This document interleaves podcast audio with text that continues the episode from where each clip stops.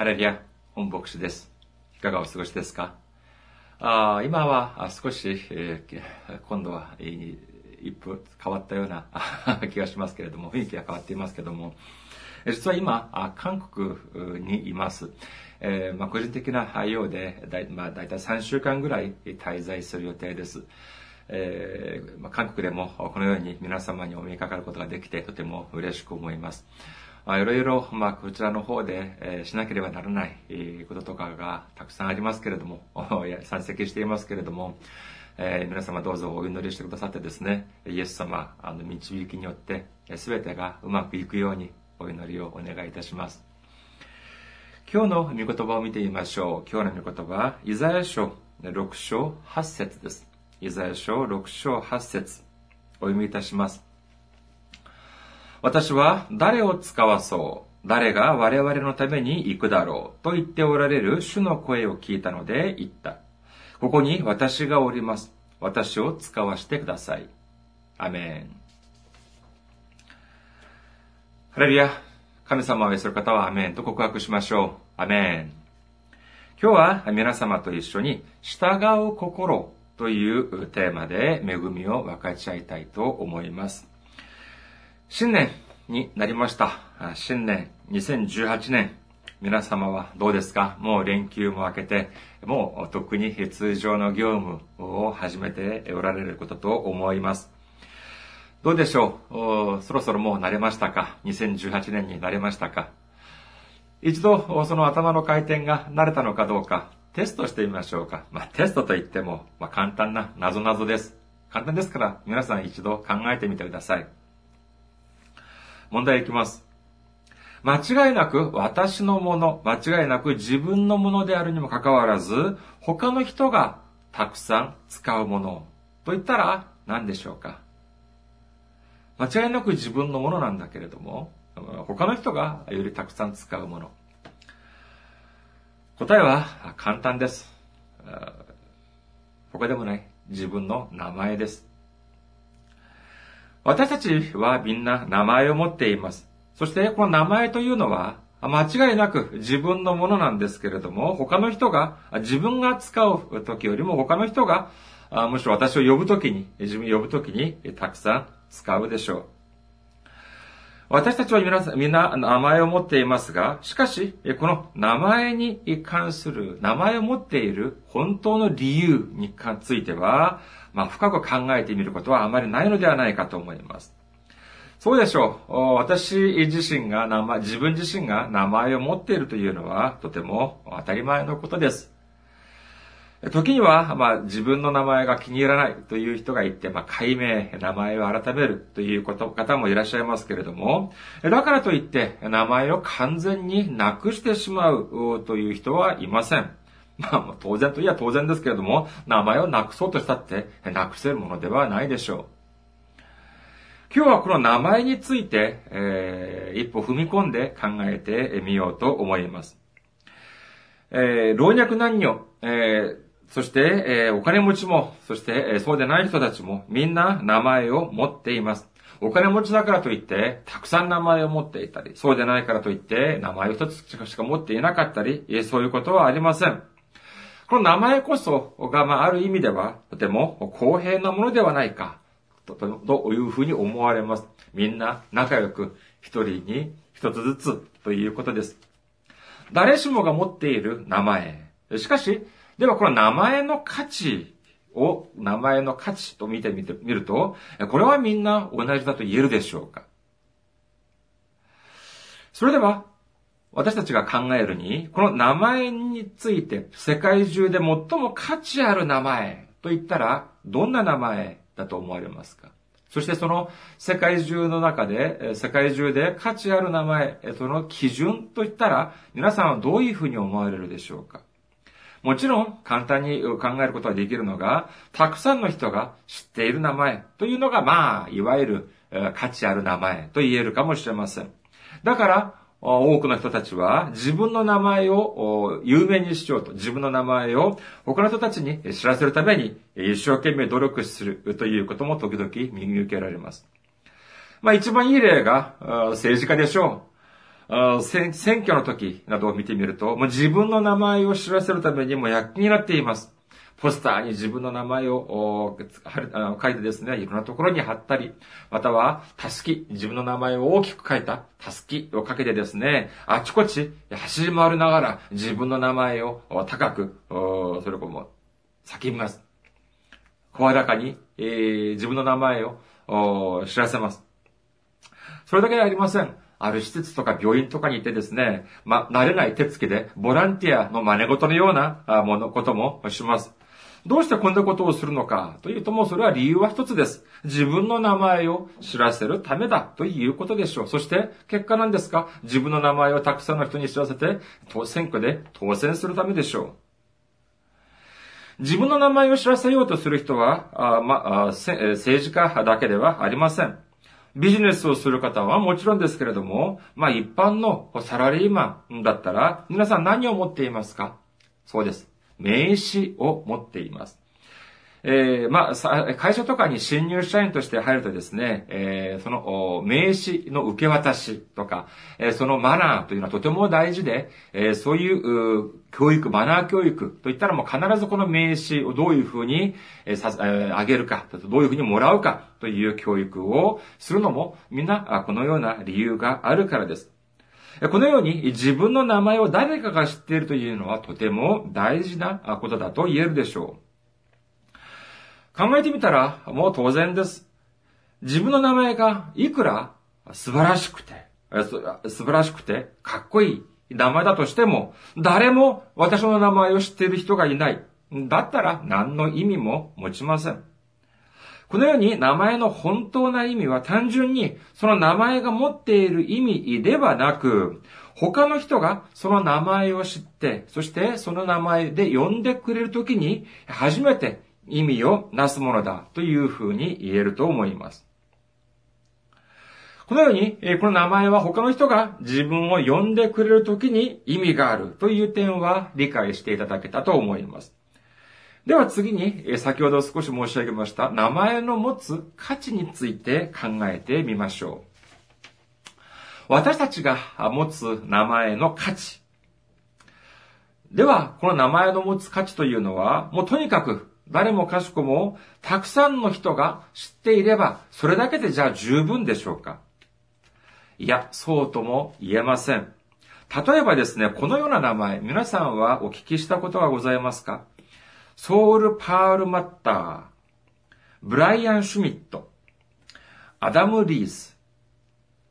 どうですか？このような名前は、もしかしてお聞きになったことはございますか？あるいは、ダニエル・シェヒトマンという名前はどうでしょうか？ブルース・ボイトラー、シュール・ホフマン、ダルフスタインマンという人はどうですか？存じ上げませんか？そうですか。正直私もとても馴染みが薄い名前です。正直私もこのメッセージを準備するときに初めて、聞いた名前でした。しかし、このような人たちはとても有名な方です。どれくらい有名な方かというと、この方たちはみんな2011年、世界で最も権威のある賞と言われるノーベル賞を受賞した人です。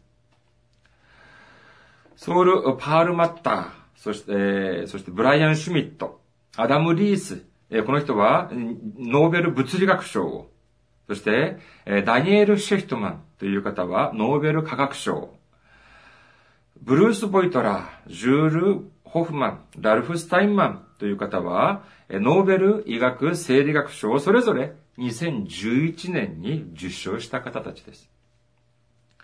このような方たちの名前の価値はどうでしょうか？まあもちろん、私たちのような非専門家の人たちは知らなくても、そのような特定の分野ではもうとても有名な知られた方だったに違いありません。だからこそこのような素晴らしい賞ももらうことができたでしょう。つまり、これは私たちのような人は、まあ知りませんけれども、このような人たちの名前の価値というのはとても高いということができるでしょう。しかしその反面、そうですね、えー、やはり同じく、私たちは、私たちにはあまり馴染みの薄い名前だとしても、やはり特定の分野ではかなり知られた名前があったとします。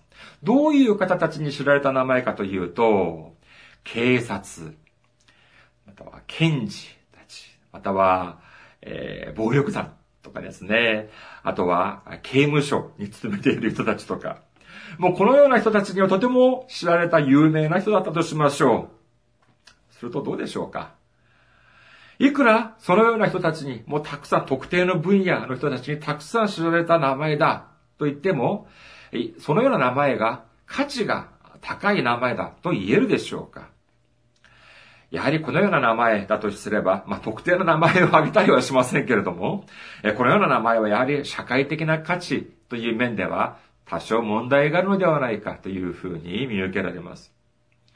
このように名前というのは、名前、その名前の価値というのは単純に、単純に無条件、もうとにかくたくさんの人が知っているというだけでは、それだけでは決められないというものです。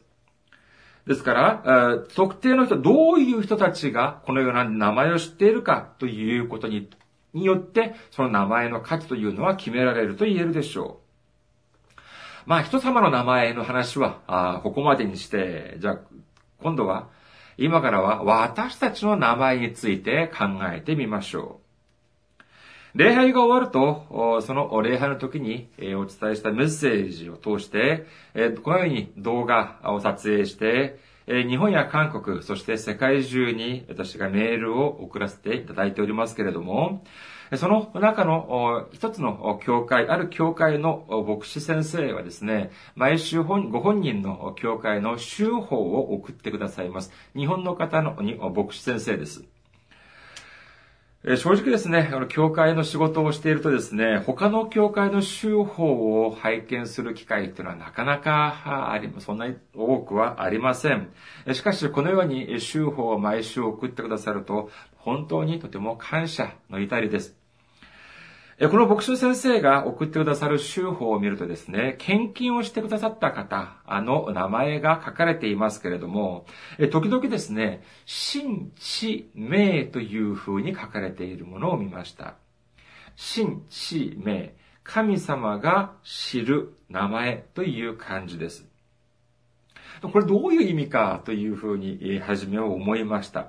えー、で、少し考えてみると、ああ、多分、えー、その献金をするときに、その封筒とかに多分、えー、自分の名前を書かないで、え献金をした方を、まあ、このように書か書かれておいたのではないかというふうに思われました。名前が封筒に書かれていないので、私たちはその名前を知らないけれども、神様はその献金を捧げた人の名前を知っておられるというふうな意味でしょう。まあ、正直私も日本で、えー、まあ、幼い頃から教会には通っていましたけれども、その、まあ、日本人の方、日本の教会に通った経験は薄くてですね、まあ、このような表現というのが日本の教会では一般的な表記の方法なのかというふうに思って、ネットで調べてみました。そしたらですね、ネットに載っていませんでした。ですから多分、この新地名という表記の仕方は、この教会独特の方法では、表記の仕方ではないかというふうに思われました。私たちの、私の教会、伊香保中央教会の州法にでも、まあ、献金をしてくださった方の名前を書かせていただいておりますけれども、その中ではですね、その名前を書かれていない方もいらっしゃいます。その方は今までは無名、まあ、名前がなし、まあ長篠ゴンベイと名前は書けませんけども、無名というふうに書かせていただいたんですけれども、そうですよね。新地名。まあ、これが素晴らしいなと思ったんですけれども、でもまあ、それを、まあ、そのまま あの、記すっていうのも申し訳ないと思ったので、えー、どうしようかというふうに悩みました。えー、ですから、えー、先日からは、あその無名ではなくて、無記名。えつまり、え名前がないというのではないでしょうね。名前がないというのではなくて、え名前は書かなかったというふうに表記させていただいております。この教会から送ってくださった宗法に書いてある、この新地名という表記を見てですね、本当に私たちにとって、本当の名前、価値ある名前とはどんなものかということを考えさせられました。日本や韓国、または世界中を見るとですね、本当にそれこそ、まあ、名前、牧師先生の名前だけを見ると、もうそれだけでも、ああ、もう有名な方という方はたくさんいらっしゃいます。しかし、神様の父なる御国、神様で、えー、の国の、その基準、神様で有名な、神様の国の中で有名な、あその名前の基準とは、と、そして今の私たちの世界の基準とでは、少しその名前の価値による基準が違うのではないかというようなことを考えてみました。あもちろん、有名な牧師の先生が神様の国で価値がないとかそういうことを申し上げようとしているのではありません。ただ、その私たちが考える基準と少し違いがあるのではないかというふうに思われたんです。ここで、えー、聖書の2節を少し比較してみようと思います。えー、聖書の 2, 2節、2節です。一つは旧約、そしてもう一つは新約です。まず一つは今日の御言葉です。イザヤ6章8節の御言葉。もう一度私がお読みいたします。私は誰を使わそう？誰が我々のために行くだろう？と言っておられる主の声を聞いたので言った。ここに私がおります。私を使わしてください。またもう一つは、新約聖書、ルカの福音書10章2節の御言葉です。ルカの福音書10章2節そして彼らに言われた。実りは多いが働き手が少ない。だから収穫の主に収穫のために働き手を送ってくださるように祈りなさい。この二つの御言葉、どうでしょうか？お互い、あまり関わりのないように聞こえるかもしれませんが、教会の中では結構たくさん使われている御言葉です。時々ですね、この二つの御言葉の使い道を見てみますとですね、どうでしょうか？うん、日本の教会でもそうなんでしょうかね？例えば、教会の中での役員選挙とか、または、教団の中の会長とか、いろいろな、あ役職、に関する選挙に出馬しようとします。または、クリスチャンで国会議員とか、その、そういう選挙に出馬しようとします。そういう時はどうしますか？主よ、私がここにいます。私を送ってください。というふうに、私を使わせてください。というふうに祈るのではないでしょうか。これはどういう意味ですか？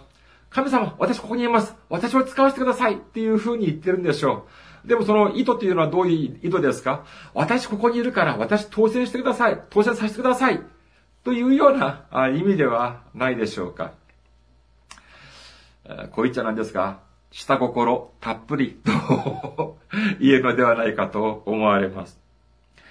しかしその反面、どうでしょう？教会で奉仕しなければなりません。伝道しなければなりません。お金や時間を使って、えそして、えー教会や、教会のために働かな、働けなければならない時があります。そういう時は、どういうふうにお祈りしますか？主よ、実りは多いが働き手が少ない。だから、働き手を送ってください。これどういう意味ですか？まあもちろん本人も一生懸命働きながら、ああ、いや、私たち、私だけでは力が足りませんから、他の人もたくさん送ってくださいというような、そういうふうにお祈りさせる方ももちろんいらっしゃるでしょう。しかし、その中には、どうですか？ああ、れもしなければならない、これもしなければならない。あ、そりゃ知ってる。あ、でも、私、いや、私はもうあれこれ、忙しいから、もう私の代わりに、代わりにしてくれる人、そういう人を送ってください。そういうふうに祈る時はなかったでしょうか？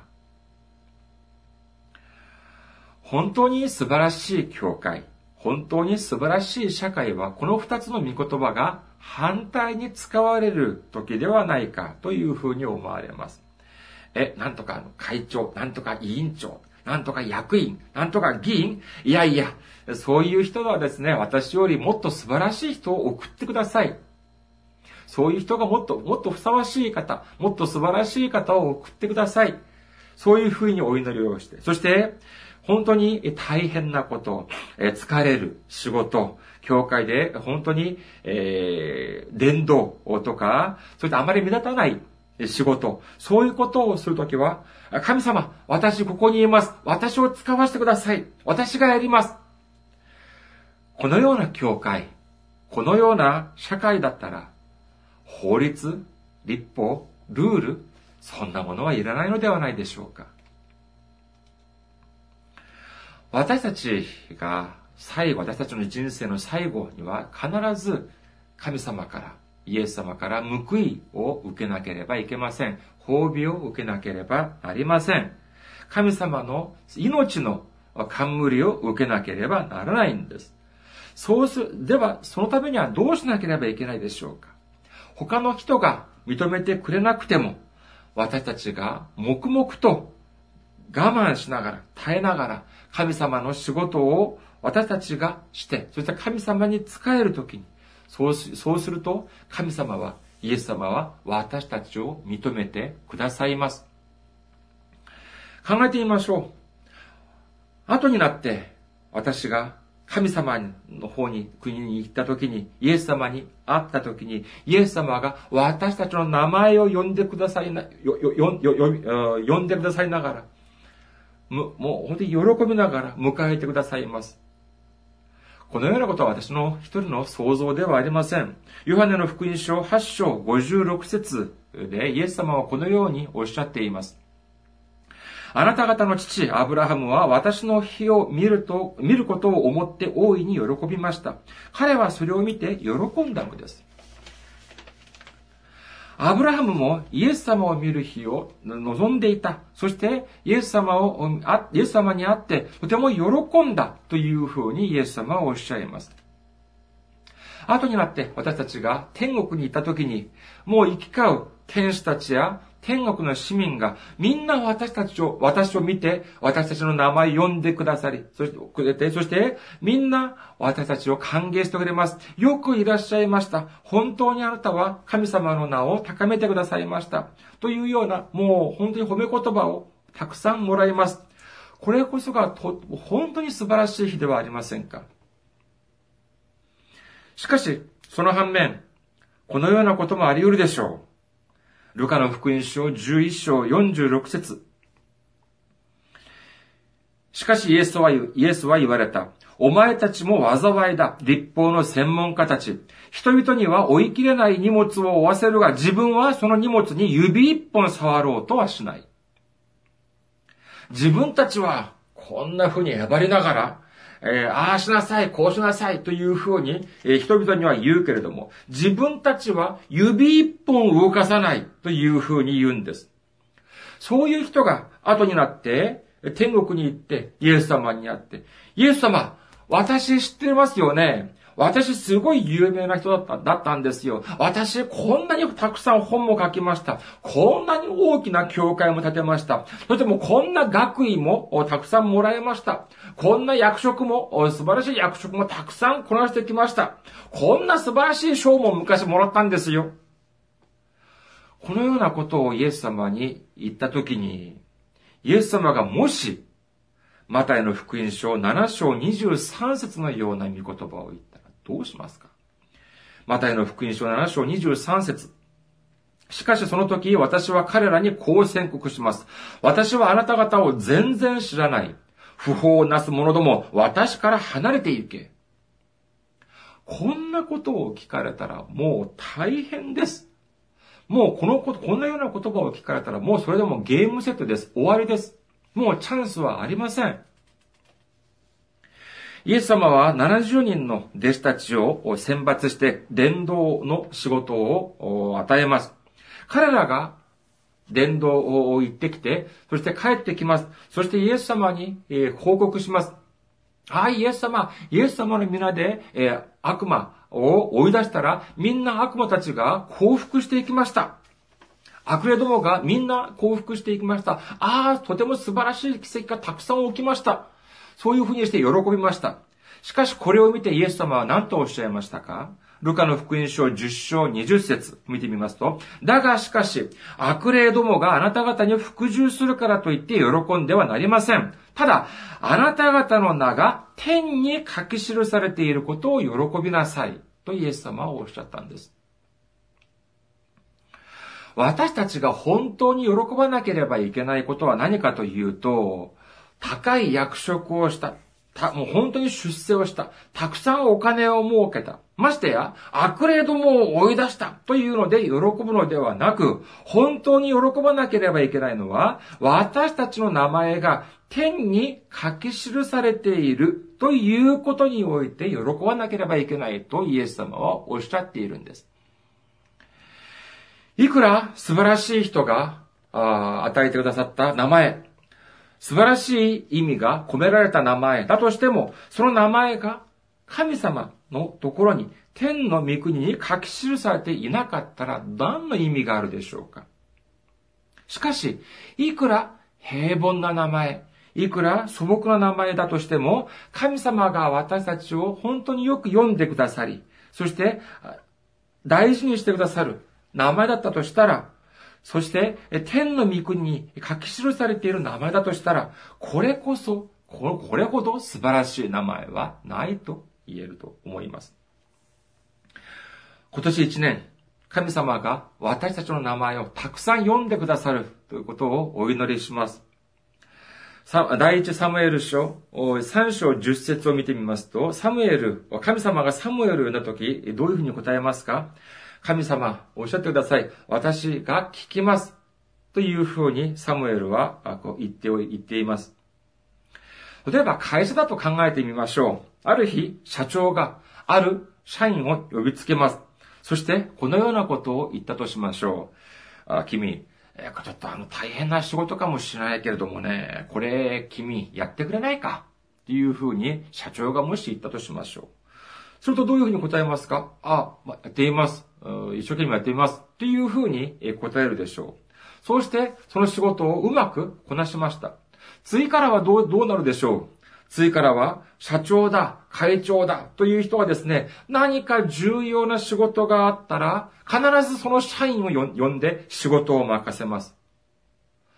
これが繰り返されたらどうなりますか？はい。その人の出世はもう保証されたようなものです。神様も何かことあるたびに私の名前を呼んでくださいます。そして仕事を与えてくださいます。その時に私たちはどういうふうに答えますでしょうかいや、神様なんでそんな面倒なことを私たちに与えてくださるんですか私、お金もなければ時間もありません。誰か働き手をたくさん送ってください。というふうに、おっしゃいますかもしくは、神様、私がここにいます。私を使わせてくださいというふうに申し上げますかまだわかりませんか もう一つ、例を付け加えましょう。広い運動場に一万円札の札束がいっぱいあります。広い運動場に札束がもういっぱい積まれています。神様が私の名前を呼んでくださいました。そしておっしゃるには、ここにある札束、みんなあなたあげるから、みんなちょっと持ってきなさい。あなたにみんなあげるから、みんなこれちょっと持ってってくれないかっていうふうに神様が私たちにおっしゃったとしましょう。すると、皆さんどういうふうに、皆さんだったらどういうふうに言いますかいや、こんなにたくさんある札束なんて持っていけませんよ。もう他の人たちも呼んでちょっと持っていくようにしてください。っていうふうにおっしゃいますかそれとも、寝ずに何も日中夜問わず、みんなかき集めて、えもう自分が持っていきますか当然、ありがとうございます。みんな私が持っていきますというふうに、皆さんは言わないでしょうか同じようなものです。ここに大きい広い運動場があります。ここにたくさんの神様の祝福があります。そして私を呼びます。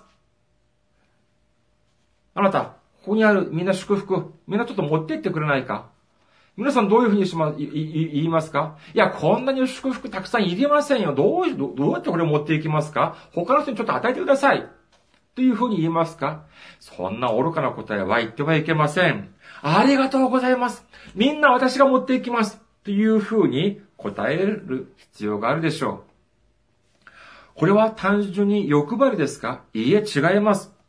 これは聖なる清い欲張りなんです。マタイの福音書11章12節を見ましょう。マタイの福音書11章12節バプテスマのヨハネの日以来、今日まで天の御国は激しく攻められています。そして激しく攻める者たちがそれを奪い取っていきます。というふうにイエス様はおっしゃいます。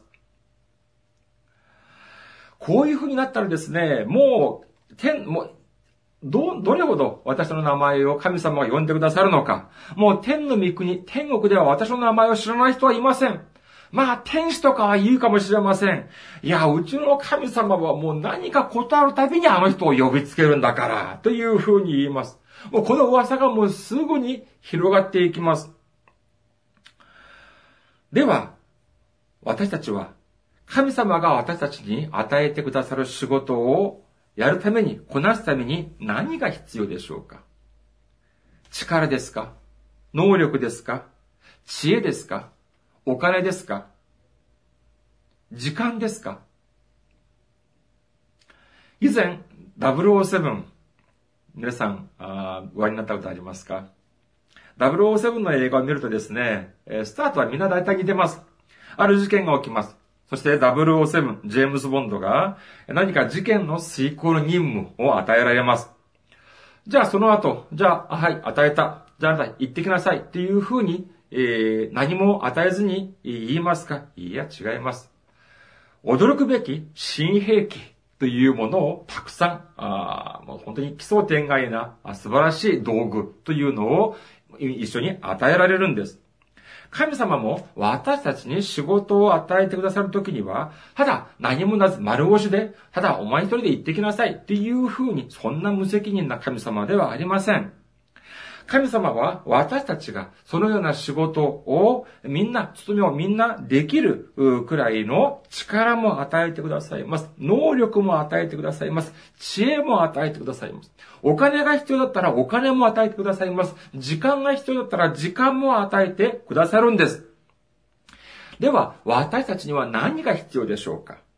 そうです。従う心、これだけなんです。私たちが神様に私たちの従う心を与えるときに、捧げるときに、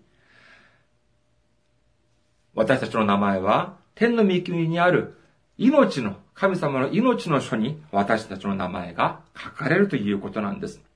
それとどうなるでしょうか？驚くべき祝福。それこそ入るときも、それ祝福を受け、出るときも祝福を受けるというような驚くべきことが起こるのです。今年1年、2018年、私たち、天国に、において有名人になりましょう。